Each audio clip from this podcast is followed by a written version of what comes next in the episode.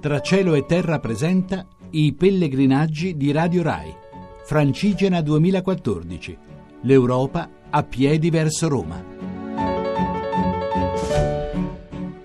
Saluto da Sergio Valsania e da Giuliana Angel di Radio Romania che è arrivata ancorché for- in maniera fortunosa a Capranica dopo, beh, lei in realtà è partita da Vetralla, però oggi ha avuto la sua, eh, la sua, avventura pellegrina, il suo incidente di percorso, perché sul finale ci siamo un po' persi di vista, nel senso che sono andato un po' avanti, le è rimasto un po' indietro e nel rimanere indietro ha anche perso la strada. Però, però mh, mm, sono stata fortunata, ha funzionato anche questa volta la protezione divina perché ho trovato così in mezzo uh, in the middle of nowhere come mm, dicono gli inglesi ho trovato una, una coppia di signori molto molto gentili due vecchietti una signora e un signore in macchina che mi hanno mm, riaccompagnato al punto dove io dovevo girare in realtà a sinistra. La mappa indicava che la strada doveva essere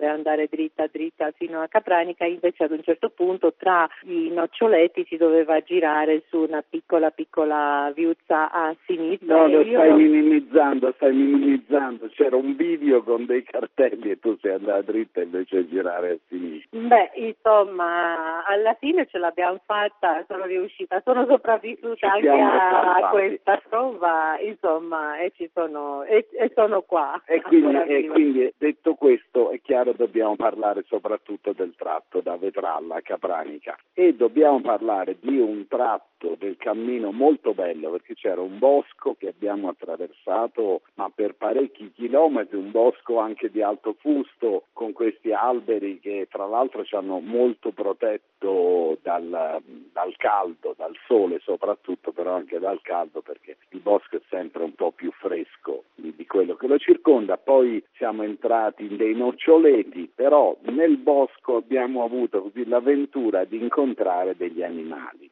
Dei cinghiali addirittura, erano dei piccoli cinghiali, beh per fortuna la loro mamma sarebbe, credo, sia, era già passata, no? Prima dei Secondo dei me la prima era la mamma e la prima che abbiamo visto passare era la mamma e siccome eravamo più lontani ci sembrava anche lei piccola, però quando sono passati quelli piccoli piccoli era chiaro che erano un po' più piccoli del primo cinghialotto passato. Comunque sono passati così di corsa che hanno superato la mia velocità di reazione, quindi non ce l'ho fatta in tempo per scattare una foto sarebbe stata carina, ma comunque ne abbiamo contato 4 o 5 addirittura, che eravamo ad una ventina, trentina di metri, credo, da loro. Sì, sì, abbiamo avuto la nostra avventura nel bosco e, e devo dire che questa è un'altra di quelle cose belle dell'andare perché capitano le sorprese, cioè non è un viaggio banale nel quale si sa già, si guarda sulla guida che cosa succederà. Poi alla fine c'è un imprevisto, neanche un grande imprevisto, però una cosa che caratterizza abbastanza la giornata, cioè è un incontro